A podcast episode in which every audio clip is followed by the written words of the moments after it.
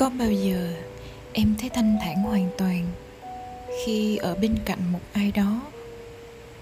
Tức là những điều khác thực ra cũng chẳng còn quan trọng nữa. Quán cà phê ồn ào và xấu xí.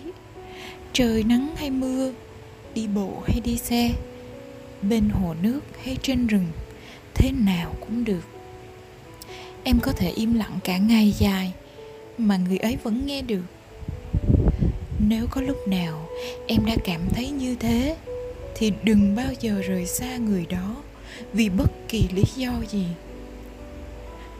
Đừng rời xa, có nghĩa là đừng quên lãng, đừng phai nhạt. Có mặt khi cần và chờ đợi nếu phải thế.